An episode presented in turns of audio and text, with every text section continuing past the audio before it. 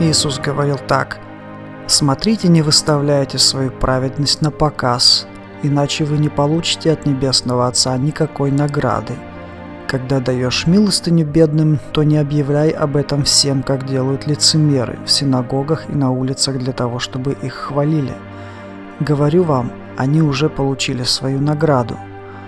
Ты же, когда помогаешь бедным, делай это так, чтобы твоя левая рука не знала, что делает правая. Пусть твоя помощь будет тайной. Тогда твой Отец, который видит то, что делается в тайне, вознаградит тебя.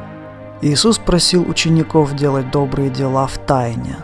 Выражение «когда подаете милостыню, пусть левая рука не знает, что делает правая» означает делать пожертвования автоматически, быстро и естественно. Возможно, в наше время эта проблема стоит не так остро, но в древности эгоистичные правители любили творить добро на показ – Согласно словам Иисуса, они любили занимать самые почетные места на пирах и в синагогах. Им нравилось, когда их с почтением приветствовали на рыночных площадях, и они любили, чтобы их называли учителями.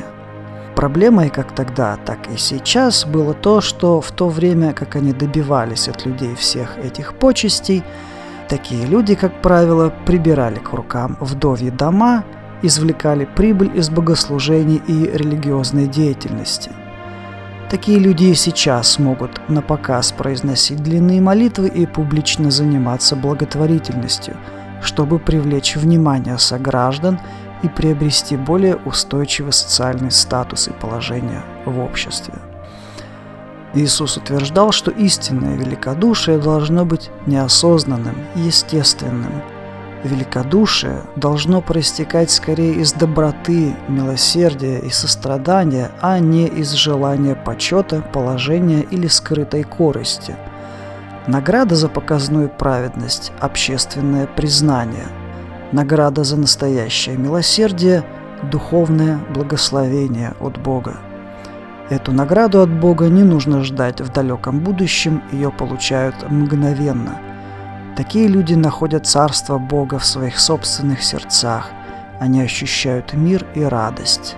Единственной наградой, которую Иисус предлагал своим последователям в этом мире, была духовная радость и приобщение к божественному, а в следующем мире вечная жизнь в достижении совершенства и божественных реальностей Небесного Отца.